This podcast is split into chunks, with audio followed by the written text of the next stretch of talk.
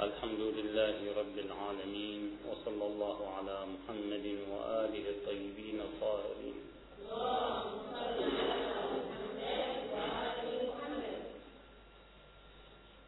لا زلنا في المقارنة بين السيدة فاطمة الزهراء عليه السلام وبين الإمام المهدي عجل الله فرجه الشريف وذكرنا بعض نقاط الاشتراك من حيث الخلقة النورانية للسيدة فاطمة الزهراء عليه السلام والإمام المهدي عليه السلام وكذلك ذكرنا يعني مختصرا أنه يشتركون كلهم في الخلقة النورانية قبل الخلق. الله سبحانه وتعالى خلقهم أنوارا محدقين بعرشه. والنقطة الأخرى هي حالات الولادة التي كانت تشترك بين فاطمة عليه السلام وبين الإمام المهدي. وكذلك حالة الولادة.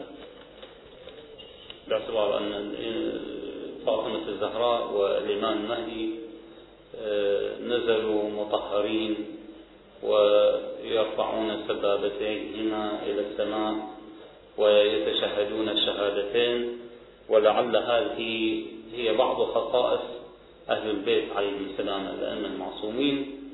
ولكن يمتاز الإمام المهدي والسيدة فاطمة عليه السلام ببعض الخصائص يشتركان فيهما. النقطة الأخرى اليوم نتعرض إليها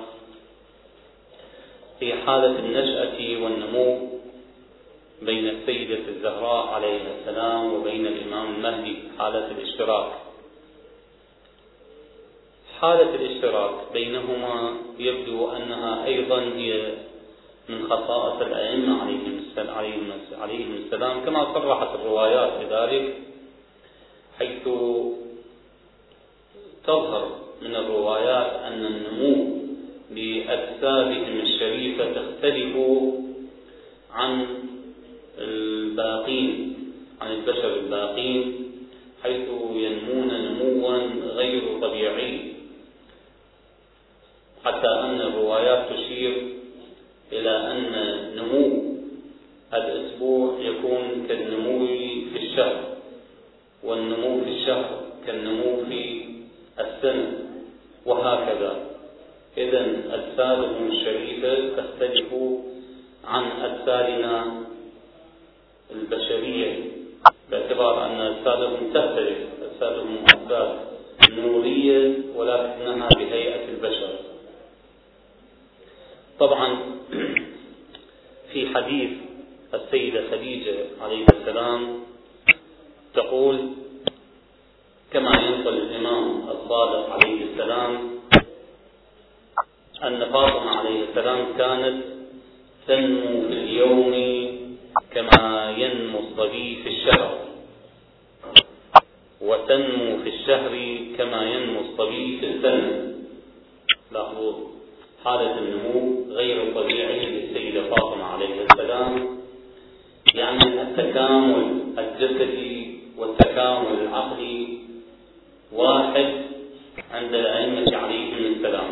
لكن تختلف الحالات من إمام إلى إمام كما هو معروف أن الإمام الجواد عليه السلام كان أقل الأئمة نمو يعني جسدا وليس نموا. يعني حينما يراه الرائي يتخيل له أن جسده لا زال صغيرا ولذلك يدخل عليه أحد أصحابه فينظر إلى الإمام الجواد عليه السلام بعد تسلمه للإمامة وكان عمره خمس أو ست سنوات. كان صغير الجسم ضعيف البنية أسمرا شديد السمرة فلما نظر إليه تمنى أن يكون الإمام الجواد عليه السلام يعني جسدا طويلا آه، ذو هيكل يبهر الناظرين فلما تكلم في ضمير الرجل الإمام الجواد عليه السلام بإذن الله تعالى وببركة معاجزهم ارتفع جسده إلى غير الجسد الطبيعي. ثم قال يا فلان نحن أجسادنا تختلف عن أجسادكم ولكن إن شاء الله تعالى أن يجعلنا في خلقة كخلقة البشر كخلقتكم أنتم وإنما هم نورانيون الله سبحانه وتعالى ينزل أنوارهم في الأصلاب فينتقلون من أصلاب مطهرة إلى أرحام طاهرة إذا السيدة فاطمة عليه السلام كانت تنمو نموا غير النمو الذي يحتاجه البشر كانت تنمو في اليوم كما ينمو الصبي في الشهر في الأسبوع وكانت تنمو في الأسبوع كما ينمو الصبي في الشهر وهكذا. الإمام المهدي عليه السلام شابه أمه فاطمة في هذا النمو الجسدي. تقول رواية الصدوق عن السيدة حكيمة تتحدث هذه الرواية عن كثير من خصائص الإمام عليه السلام في ولادته. في مقطع من مقاطع هذه الرواية تقول كان يمشي الإمام عليه السلام كان يمشي بين يديه. يعني الإمام المهدي كان يمشي بين يدي والده. كان يمشي بين يديه بعد أربعين يوما. يعني بعد ولادته بأربعين يوما كان يمشي الإمام المهدي عليه السلام بين يدي والده وأجاب الإمام عليه السلام الإمام العسكري عن تعجب السيدة حكيمة من ذلك بقوله بأن أولاد الأنبياء والأوصياء إذا كانوا أئمة ينشأون بخلاف ما ينشأ غيرهم وأن الصبي منا إذا كان أتى عليه شهر كان كما كمن أتى عليه سنة. يقصد عليه السلام من ذلك نفسه الشريفة يعني أولاد الأنبياء إذا كانوا أنبياء وأولاد الأئمة إذا صاروا أئمة. وليس كل أولاد الأئمة لأن أولاد الأئمة لا يعني لا يختصون بهذه الخصائص أولاد الأئمة لا يختصون. أولاد الأئمة كحالنا. نحن لا نختص بخصائص كما يختص بها أهل البيت عليه السلام. ولكن إذا كان للإمام عشرة أولاد مثلا الله سبحانه وتعالى إذا اختار من هذه العشر من هؤلاء العشر إماما جعل فيه هذه الخاصية النمو.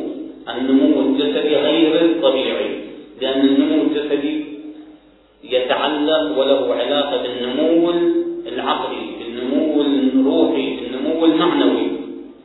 وهذا شأن من شأن الله. يعني لا ننظر إلى أجسادهم الشريفة كأجسادنا نحن. إنما الله تعالى جعل هذه الأنوار وهذه الأشباح النورية في أجساد حتى أجسادهم تختلف عن أجسادنا ولذلك في روايات أن أرواح شيعة أهل البيت أرواح شيعتهم خلقوا من فاضل طينتهم من فاضل طينة أجسادهم الروح تلك الروح التي نحن نعتبرها روحا شفافة روح البشر شفافة ولكن الله تعالى خلق هذه الأرواح الشفافة خلقها من أجسادهم من أجسادهم تلك. إذا أجسادهم بالنسبة لنا كأرواحنا. أجساد الأئمة عليهم السلام بالنسبة لنا ماذا؟ كأرواحنا. ولذلك أرواحنا لها القابلية على التحرك ولها قابلية على الانطلاق ولها قابلية على أن تتمكن بأن تطوي المسافات طيا غير معتاد أرواح الناس أرواح الإنسان روح الإنسان حينما تفارق روحه جسده ماذا يكون؟ يكون هناك حالة انطلاق حالة تحرر من هذا الجسد بإمكان الميت أن يطوي المسافات بين الشرق والغرب بلحظات بإمكان كل إنسان بعد خروج روحه هذه الروح بإمكانها ماذا تفعل؟ أن تفعل الشيء المستحيل. في أذهاننا الذي لا نستطيع أن نمارسه نحن. ولذلك تجد أن النائم في أثناء نومه حينما يحلم يذهب إلى بغداد في لحظات ويذهب إلى مكة مثلا ويطوف ويحج في لحظات في لحظات. ولذلك الرؤيا بعض العلماء بل أكثر العلماء يقولون لا تستغرق أكثر من لحظة أو لحظتين. هذه الرؤيا التي يرى فيها الشيء أشياء غريبة ويتكلم مع آخرين ويذهب ويطوف في البلدان لا تستغرق أكثر من لحظة أو لحظتين. هذه الروح بإمكانها أن تتحرك ما شاءت. ولذلك كيف تكون السادة الأئمة عليهم السلام إذا كانت من سنخ أرواحنا أو أرواحنا من سنخ أجسادهم؟ إذا لأجسادهم فقط لأجسادهم حالة خاصة تختلف عن أجسادنا نحن. ولذلك تجد أن الإمام عليه السلام بإمكانه أن يتحرك من مكة إلى الكوفة في لحظة من اللحظات. الإمام الجواد عليه السلام ماذا فعل؟ مع صاحبه ذلك الذي اتهم بالغلو قالوا هذا رجل مغالي أو رجل مجنون أو رجل ساحر لأنه تحدث بسر من أسرار الأئمة عليهم السلام. يقول كنت هذا الرجل من أصحاب الإمام كنت في المسجد الحرام أقرأ القرآن فدخل عليه الإمام الجواد عليه السلام فأشار إليه بالمجيد فجئت معه فنظر أو قال أغلق عيني فغلقت عيني وإذا أنا في مسجد الكوفة. ثم بعد ذلك بعد أن صليت مع الإمام عليه السلام وقرأت ما قرأت قال أغمض عيني فأغمضتهما وإذا أنا في المدينة زرت النبي صلى الله عليه وآله في لحظات في لحظات ثم انتقلت بعد ذلك إلى مكة وأنا في لحظات لم أطوي مسافة من المسافات لم أطوي مسافة من المسافات أو ذلك الرجل المعلى بن صنيع كان من أصحاب الإمام الصادق عليه السلام كان يراقب الإمام الصادق عليه السلام أكثر من سنتين في من الأيام التفت إليه الإمام عليه السلام ورآه مكتئبا حزينا قال ما الذي حدث بك؟ أتشتاق إلى أهلك إلى رؤية أهلك؟ قال نعم ولكن في المدينة أو في بقى في الكوفة وأنا في المدينة أهلي في الكوفة وأنا في المدينة كيف أذهب وشرطتي بعيدة ومسافتي لا تطاق قال لا عليك أغمض عينيك فأغمض عينيك ثم قال اذهب فيقول وإذا أنا نظرت وإذا أنا في بيتي مع عائلتي مع أهلي ثم آه، تمكنت من الرجوع حينما كلمني الإمام الصادق عليه السلام سمعت صوت الإمام عليه السلام فقلت أريد أن أرجع فرجعت كما كنت أنا في لحظات في دقائق وأخذ الإمام عليه السلام عهدا عليه أن لا يتكلم بذلك هذا سر من أسرارهم لأن أعداءهم أعداء أهل البيت عليه السلام لا يحتملون ذلك. لا يريدون مكرمة وفضيلة ومنقبة لأهل البيت عليهم السلام. ولذلك حينما رأى المعلى بن قنيس هذه الحالة حالة الإمام عليه السلام نقله يعني بإمكان الإمام بإمكان جسد الإمام عليه السلام أن يؤثر تكوينا على جسد الآخر فينقله من مسافة إلى مسافة. من مكان إلى مكان بلحظات ولذلك حينما تحدث المعلى بن قنيس بذلك لبعض الناس أو لبعض أصحابه نقلوا تناقلوا هذه المنقبة ووصلت إلى أذهان السلطة العباسية فرتبوا له تهمة وجريمة وخيانة حاولوا فيها أن يقتلوا المعلى بن قنيس بحجة أنه مثلا مثلا اتهموه بالسحر بالزندقة بالكفر وهذه طبعا دائما هذا أسلوب الظالمين. كان الدكتاتور يتهم الناس المؤمنين بالانتساب إلى دولة أجنبية تهمة التجسس. بنو العباس كانوا ماذا يتهمون أعدائهم؟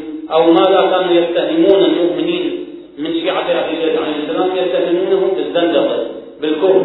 ولذلك اتهم هذا المعلى بن بالكفر والمغالاة باعتبار أنه كان يتحدث فوق طاقة عقول الناس. ولذلك أخذ وقتل ذبح المعلى بن مجرد أن تكلم بهذه المنقبة. إذا لا يستطيعون هؤلاء أن يستمعوا إلى منقبة من مناقب أهل البيت عليهم السلام. ولذلك نجد أن أجسادهم الشريفة أن نستفصل إلى هذه النقطة. أجسادهم الشريفة تختلف عن أجسادنا أجسادهم بمثابة أرواحنا. كما قلنا ننتقل من مكان إلى مكان. الإمام أمير المؤمنين عليه السلام كان يصلي في الليلة ألف ركعة. الإمام زين العابدين عليه السلام كان يصلي ألف ركعة. حينما سئل الإمام زين العابدين عليه السلام قال أجهد قالوا له أجهدت نفسك. هذا جهد. أجهدت نفسك. قالوا ماذا تقولون لو نظرتم لعبادة جدي أمير المؤمنين كان أمير المؤمنين عليه السلام يختم القرآن في ليلة واحدة في ثلث من الليل. وكان يصلي ألف ركعة. كيف يصلي وكيف يقرأ القرآن؟ يعني نتساءل. هل هذه الروايات صحيحة؟ نعم صحيحة. الأئمة عليهم السلام كانوا يصلون في الليلة الواحدة ألف ركعة. ألف ركعة. إذا تحسبونها بالحساب الناجي تستغرق أكثر من ليلة واحدة. كل ركعة إذا استغرقت دقيقة أو نصف دقيقة أيضا لا تكفي. لكن الإمام أمير المؤمنين عليه السلام كان يكمل هذه الألف ركعة في ثلث الليل. ثلث الليل. والثلث الآخر يجعله لقراءة القرآن. والثلث الآخر يتبتل لله تعالى ويتهجد ويبكي. إذا أجسادهم الشريفة بإمكانها أن تتحرك مسافات شاسعة لا يحدها مكان ولا يحدها زمان. لا تتقوم أو لا يعني تتضيق بقوانيننا نحن قوانين المادية هذه القوانين المادية الأرواح حينما يموت الإنسان روحه لا تتقيد بهذه القوانين. بهذه القوانين لا تتقيد. ولذلك حينما نقرأ في الروايات أن المؤمن يأتي إلى بيته ويسمع ويأخذ أخبارهم ويستمع مع الآخرين ويذهب إلى أماكن أخرى مناطق أخرى بلدان أخرى. لا نتعجب ذلك. الأئمة عليهم السلام لهم هذه القابليات أكثر من أرواحنا نحن. أجسادهم لها قابليات أرواحنا بل أكثر من ذلك. ولذلك حينما نقرأ أن الزهراء عليه السلام والإمام المهدي ينمون في الأسبوع كما ينمو الصبي في الشهر. يعني أرواحهم أو أجسادهم تختلف عن أجسادنا نحن. إذا هناك نقطة اشتراك بين السيدة الزهراء عليه السلام وبين الإمام المهدي من حيث النمو الجسدي. هذه نقطة أخرى تحدثنا عنها.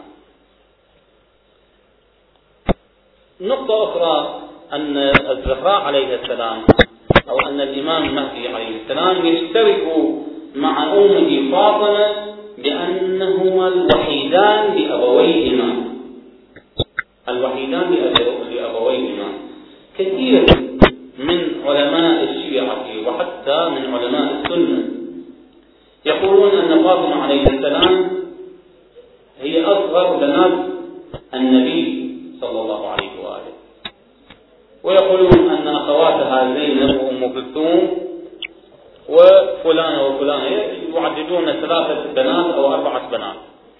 وأظهر البنات فاطمة. هذا ما هو شائع على ألسنة المؤرخين. حتى الشيعة بل كثير من الشيعة يقولون نعم فاطمة هي أصغر بنات رسول الله صلى الله عليه وآله. لكن بالتحقيق حينما نحقق نجد أن النبي صلى الله عليه وآله لم يرزق من خديجة إلا بنتا واحدة وهي فاطمة فقط. فاطمة فقط. رزق من ماريا سلام الله عليها ولده إبراهيم. ولكن الله خيره بين أن يموت إبراهيم ولده وبين أن يموت الحسن والحسين. فاختار موت إبراهيم على موت الحسنين. فلم يكن لذريته شيء إلا فاطمة عليه السلام. لم تلد خديجة بنتا أو ولدا إلا فاطمة. ولذلك تجد أن الوالد ابن سهم التميمي أو هذا والد عمرو بن العاص أو العاص بن وائل. العاص بن وائل هذا أخذ يعير النبي صلى الله عليه وآله بعد موت ولده إبراهيم. ويقول محمد صنبور صنبور بمعنى لم يلد له ولد. لا يولد له ولد تسمى تسميه العرب صنبور صنبورا. فلذلك كان يقول هذا صنبور.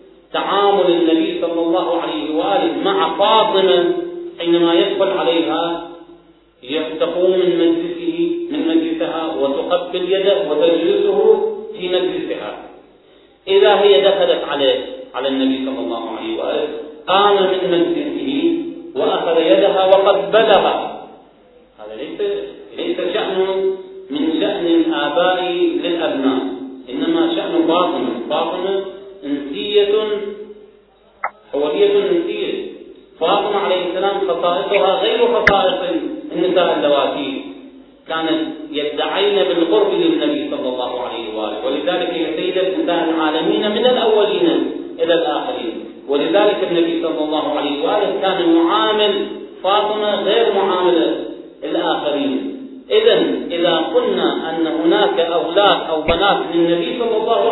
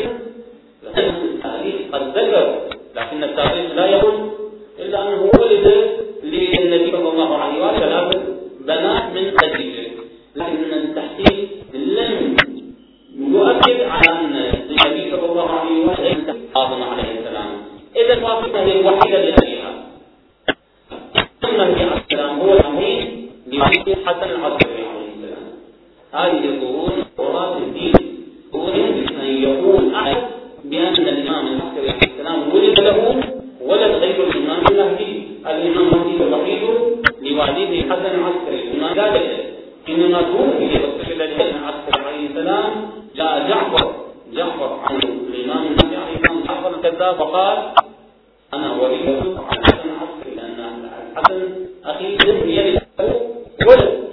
لأن الإمام نبي عليه السلام كان مهتديا. وكذلك جعفر لا يعلم بوجود الإمام المهدي.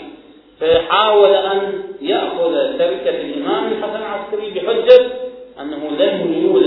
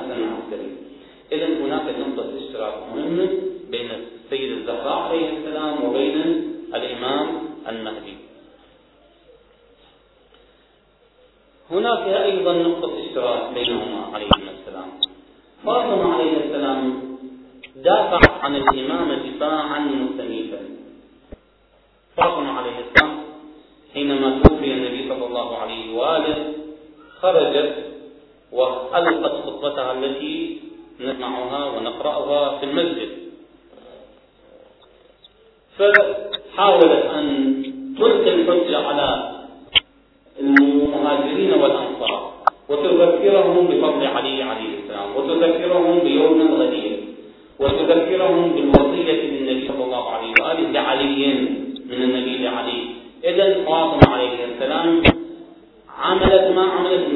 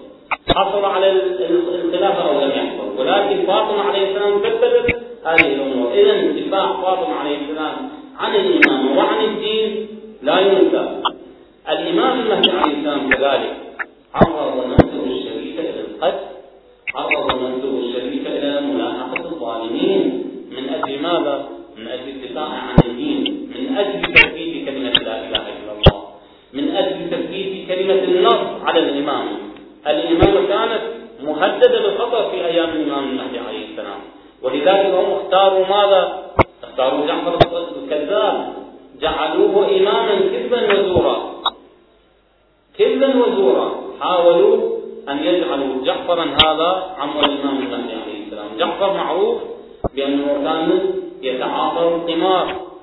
كان يشرب الخمر. هذا جعفر هذه شخصية جعفر معروف جعفر ابن الإمام الهادي عليه السلام وأخو الإمام العسكري عليه السلام. لكن السلطة العباسية حاولت أن تجعل من هذه الشخصية المهزومة إماما. اعتداء على الإمام.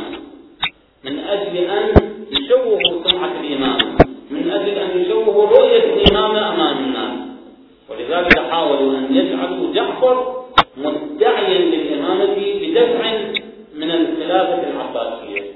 الإمام المهدي عليه السلام ما الذي فعله؟ وما الذي يفعله إزاء هذه الظروف؟ حاول أن يقف وقفة شجاعة وأن يؤكد على أن الإمام له هو خط الإمامة هو الخط الصحيح للإمامة ويعلم بنو العباس ذلك. لكن أرادوا أن يشوهوا حقيقة الإمامة ورؤية الإمامة أمام الناس فاختاروا جحر الكذاب على أنه هو الإمام الإمام مالك عليه السلام بذل الجهد من أجل تثبيت هذه القضية. ولذلك بعض الشيعة انغروا بإمامة جعفر الكذاب صدقوا بعضهم بسطاء بلداء تأخذهم الدعاية وينعقون مع كل ناعم يذهبون خلف من يدعي ولذلك حينما ادعى جعفر الإمامة كذبا وزورا بعض الجهلاء من الشيعة تابعوه صدقوه. لكن الإمام المهدي عليه السلام حاول أن يحد الدعوة جعفر وحاول الإمام عليه السلام أن يتصدى للدولة العباسية بأن ما تدعونه كذبا وزورا وأنتم تعلمون ذلك ولذلك الإمام عليه السلام أثبت معجزات أثبت إمامته بالمعجزات أثبت إمامته بالرسائل والتواقيع التي كان يبعثها إلى شيعته كان جهدا عظيما الإمام المهدي عليه السلام لا نتصور أن جهده جهدا بسيطا الإمام في غيبته الصغرى وفي غيبته الكبرى كان يبذل جهدا ومساعيا من أجل تثبيت مفهوم الإمام الصحيح وكان كجدته فاطمة عليه السلام فاطمة عليه السلام ثبتت أولى مفاهيم الإمامة والإمام المهدي عليه السلام ثبت منتهيات الإمامة انتهت الإمامة إليه خاتم الأوصياء هو الذي ثبت هذا المفهوم ولذلك هناك تشابه تشابه بين الزهراء عليه السلام وبين الإمام المهدي في الجهاد في بذل النفس في بذل المهجر الإمام المهدي عليه السلام لم يكن خائفا حينما يختفي عن أعين الظالمين لم يكن خائفا وإنما كانت الشهادة له راحة الموت له راحة لكنه مشرد الإنسان المشرد الإنسان الخائف الموت له راحة لكن الإمام عليه السلام أخفى نفسه الشريفة وحافظ على نفسه الشريفة من أجل الله تعالى. لاحظوا أكثر من ألف سنة الإمام عليه السلام مشرد من مكان إلى مكان مختفيا من مكان إلى مكان. ما الذي يدعوه إلى ذلك؟ لتحقيق رسالة الله تعالى لتحقيق الإمامة مبدأ الإمامة التي دافعت عنها فاطمة عليه السلام. إذا هناك اشتراك بين الطرفين.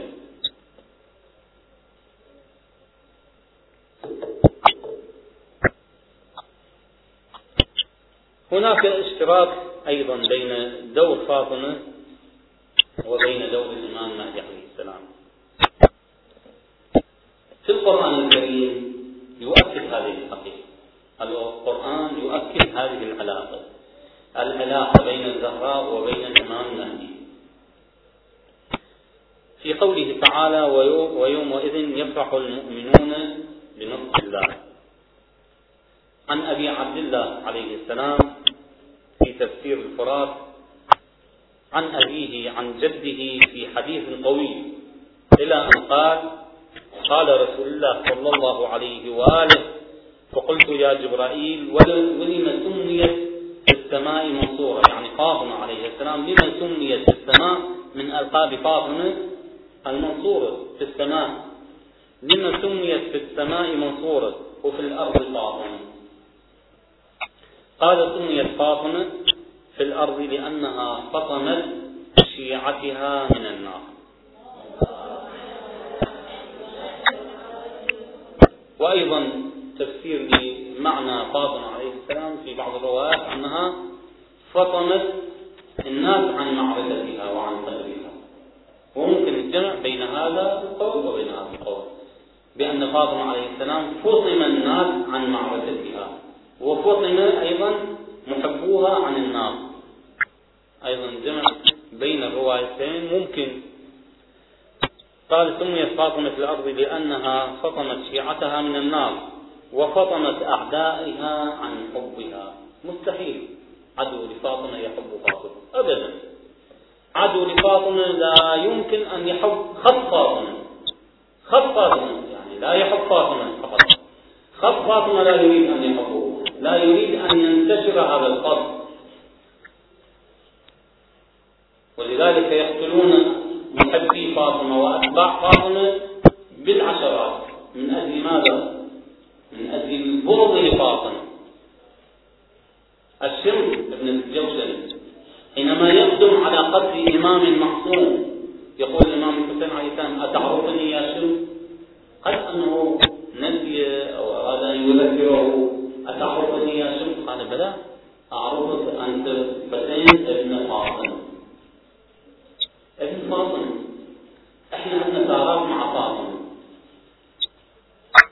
عندنا حالات انتقام مع فاطمة لأن فاطمة فضحت هذا الخط فاطمة من أول يوم بعد وفاة النبي صلى الله عليه وآله خرجت إلى المسجد فضحتنا كشفت عوراتنا ما جعلت فاطمة عليه السلام لنا لباسا نرتديه خطبة فاطمة ترون في أسماعنا. إذا نحن نسأر لنا ولخطنا من فاطمة هذا منطقهم هذا منطقهم حينما يقتلون العشرات من أتباع فاطمة ما الذي يريدون؟ يريدونه؟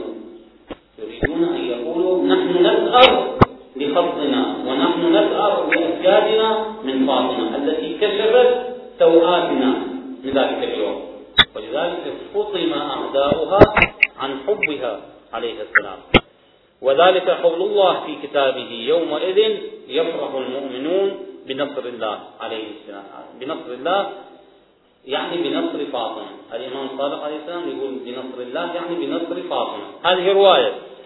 الرواية الأخرى حتى نجمع بين هذه الرواية وبين الرواية التي سنقرأها. أخرج صاحب تفسير البرهان هذه الرواية. عن ابن جرير. ابن جرير الطبري طبعا مؤرخ ومفسر وفقيه سني معروف. تاريخ الطبري ما بقي غير تاريخه أما فقهه فقد اندثر وأما تفسيره فلم يوجد إلا ما ينقله بعض المفسرين أو أنه موجود لكنه لا يوجد في في مسند فاطمة عليه السلام عن أبي عبد الله في قول الله عز وجل يومئذ يفرح المؤمنون بنصر الله قال في قبورهم يفرحون بقيام القائم. إذا تلك الرواية سابقة. يفرحون بنصر الله بنصر فاطمة. والآن في هذه الرواية يفرحون بقيام القائم. إذا هناك ترابط بين نصر فاطمة وبين ظهوره عليه السلام. ترابط بين نص فاطمة وبين نص كلمة فاطمة وبين نص خط فاطمة وبين قيام الإمام المهدي. وبين ظهور الإمام المهدي عليه السلام. إذا هناك ترابط بين الخطين. بين خط فاطمة وبين خط الإمام عليه السلام. بين حركة فاطمة وبين حركة الإمام المهدي عليه السلام. هناك ترابط وتلاقي في الأهداف. أخيرا. هذه الروايتين تحدثنا عنها. في ظهوره عليه السلام. عند ظهوره. الروايات تقول حينما يظهر عليه السلام يذهب إلى مكة من المدينة إلى مكة يلقي الحجة كما قلنا بالأمس يلقي الحجة على أهل مكة ويحدثهم بأنه لم يأتي من أجل ماذا؟ من أجل القتال أو من أجل الانتقام أو من أجل الثأر إنما يأتي من أجل أن يحررهم يفتح حوار بينه وبين أهل مكة الإمام عليه السلام. بعد ذلك حينما يثبت الأمر يلاقي مواجهة من أهل مكة يثبت أمره عليه السلام في مكة ثم يتوجه ويجعل واليا له يتوجه بعد ذلك إلى المدينة. يتوجه إلى المدينة. أول ما يفتتح عمله الشريف في المدينة يأتي لزيارة قبر جده صلى الله عليه وآله ثم يتحدث عن مظلومية فاطمة لاحظ كم هو متأثر الإمام يتحدث عن قبر فاطمة. يسأل الناس أين هو قبر فاطمة؟ لماذا ربي قبر فاطمة؟ ما الذي دعا القوم أن يكون قبر فاطمة؟ قبر فاطمة علامة وأنظار العالم كله. ولذلك شاءوا هؤلاء أن يكون قبر فاطمة عليه السلام. الآن يتساءل ما الذي يعناه أن يكون قبر فاطمة؟ يبحث عن قبر فاطمة. ويعرف أين قبر فاطمة ويشير إلى الناس بأن هذا قبر فاطمة. هذا العالم نص بفاطمة عليه السلام. تنطبق اليوم بظهور قبرها من أهم مضمونيات فاطمة عليه السلام؟ أن قبر قبر من مضمونيات لكن فيما يظهر حجر الله فرج الشريف يظهر قبر فاطمة يعني يظهر فاطمة يعني يظهر قدر وشخصية فاطمة يظهر ذلك اليوم هذا حال بفاطمة عليه السلام ينتصر بأمره بفاطمة بأن يظهر ولا يستجيب بعد ذلك يقتل عن مضمونية فاطمة ويتكلم عما جرى عليها القوم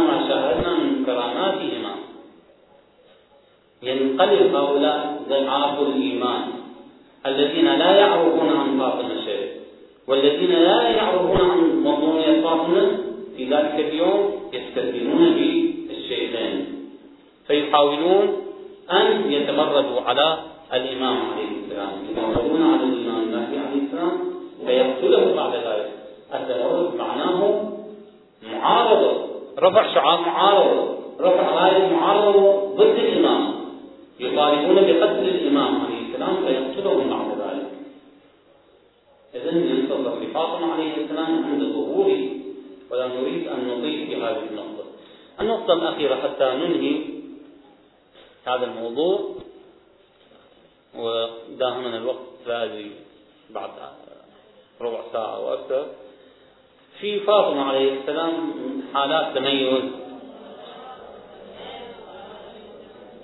حالات تميز بينها وبين الإمام. كيف؟ فاطمة عليه السلام لديها مصحف. مصحف فاطمة.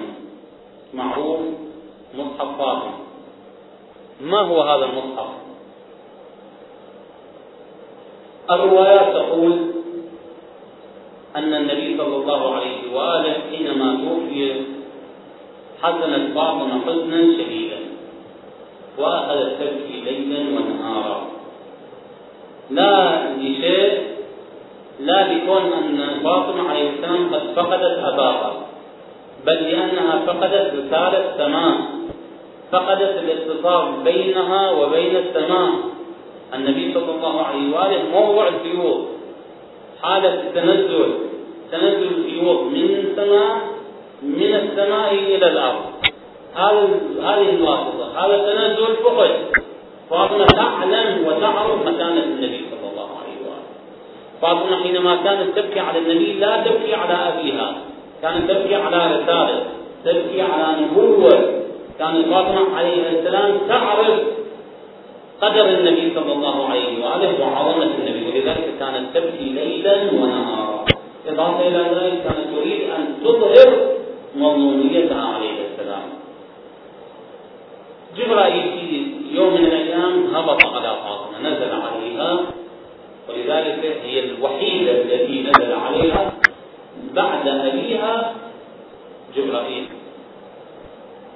مع مع الأئمة عليه السلام يسددهم ويوحي إليهم لكن مع فاطمة عليه السلام بعد أبيها مباشرة نزل عليها جبرائيل حدثها بحديث اراد ان يسديها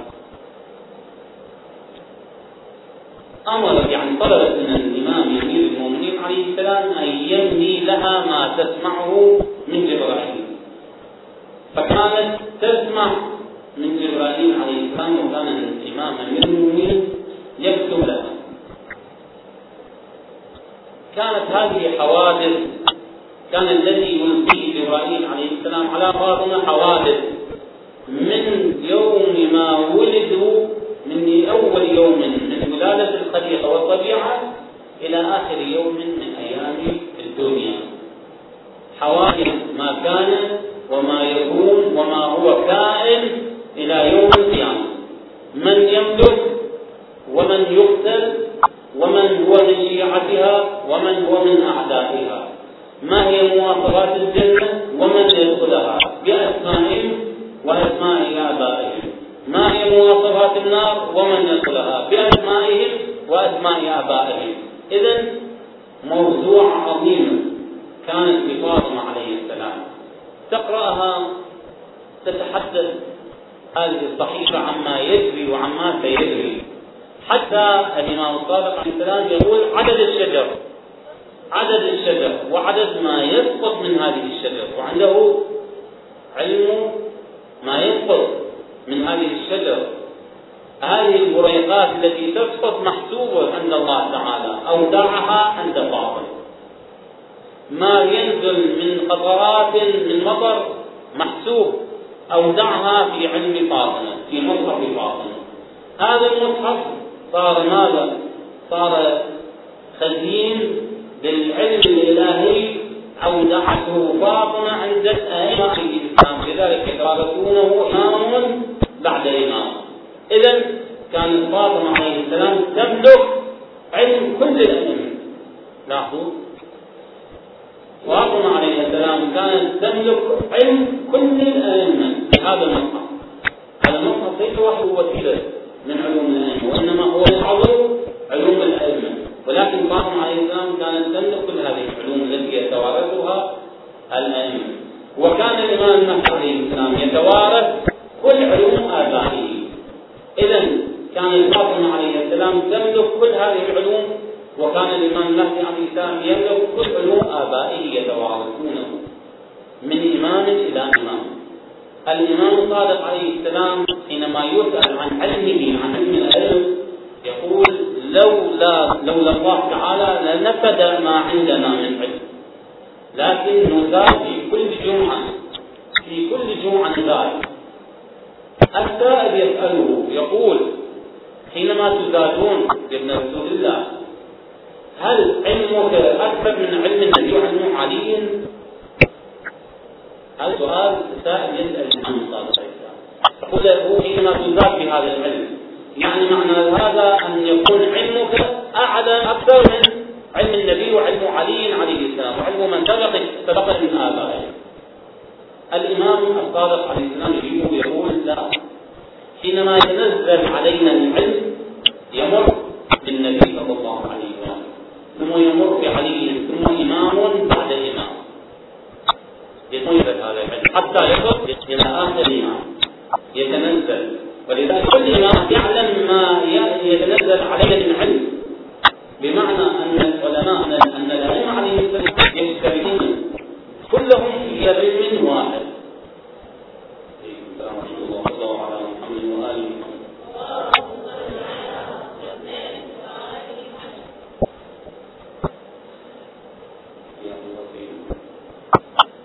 إذا الأئمة عليهم السلام كانوا يشتركون بهذا العلم.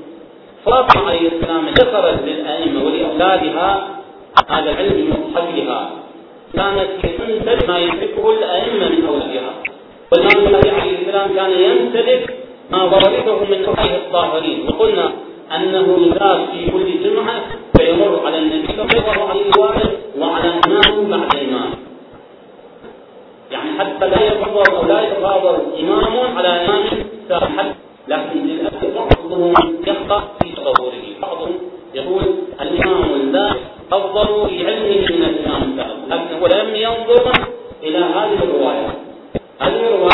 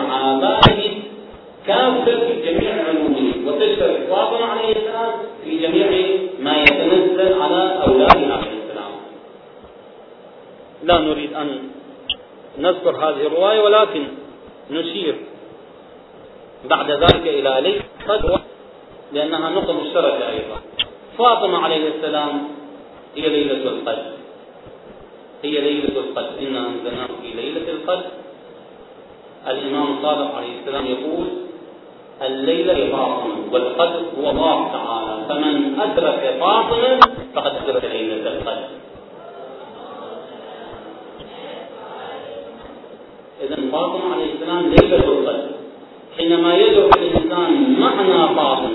حينما يدرك الإنسان مقام فاطمة أدرك ليلة القدر. ما هي ليلة القدر؟ لأن ليلة القدر هي الفيوضات الإلهية كلها.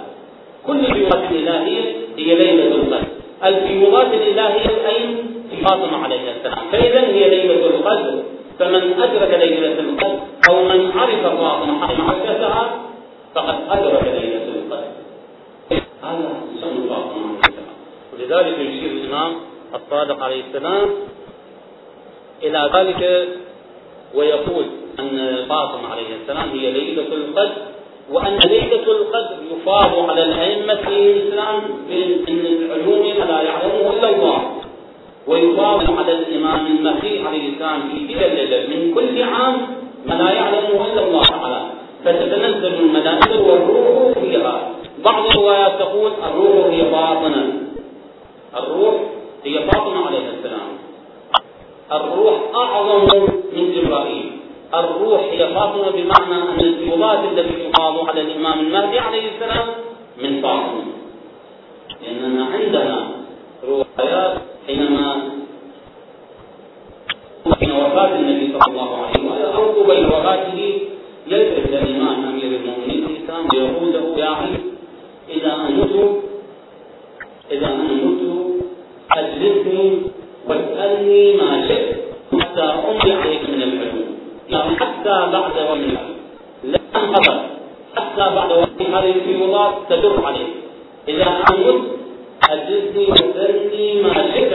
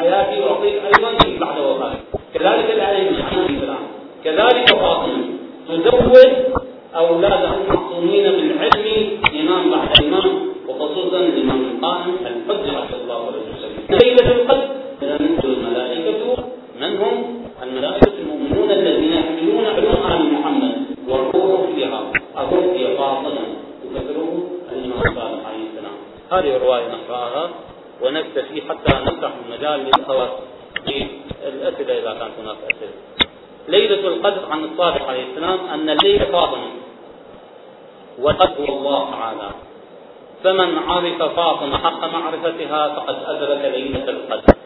وإنما سميت فاطمة لأن الخلق فطنوا عن معرفتها. كما أشرنا إلى أن هناك أيضا اتجاه أن فاطمة عليه السلام فطن عن حبها اتجاه آخر يفسر أن فاطمة عليه السلام فطن عن معرفتها وعن معرفة حجرها ولذلك حينما نقرأ هذه الروايات قد تستغرب نستغرب عجيب أن فاطمة عليه السلام مصدر هذا الشأن مصدر هذه العلوم ومصدر هذه الفيوضات في هذا الكون نستغرب أننا لا نعرف ولا نعرف فاطمة عليه السلام لأنها فطنت عن معرفة شأنها ومقامها ولا قوله ما هو ما أدراك ما ليلة القدر؟ ليلة القدر خير من ألف شهر يعني خير من ألف مؤمن وهي أم المؤمنين فاطمة أم المؤمنين. تتنزل الملائكة أو الملائكة والروح فيها والملائكة المؤمنون الذين يملكون علم آل محمد. الملائكة المؤمنون الكروبيون المقربون إلى الله تعالى. هؤلاء لماذا قربوا؟ لأنهم يحملون من علوم آل محمد. لا كل العلوم. يحملون من علوم آل محمد عليه السلام. يكون لهم أو الذين يكون يملكون علم آل محمد صلى الله عليه وسلم. والروح القدس إضافا عليه السلام.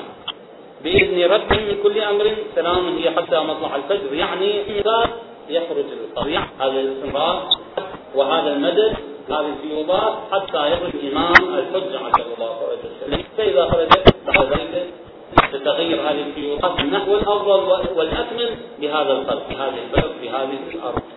إذا نختم بهذه الرواية ونريد أن نطيل نختم بأن فاطمة عليه السلام تشترك مع الإمام المالك عليه السلام بأعتقاد تحدثنا عنها والحمد لله رب العالمين وصلى الله على محمد وآله الطيبين الطاهرين.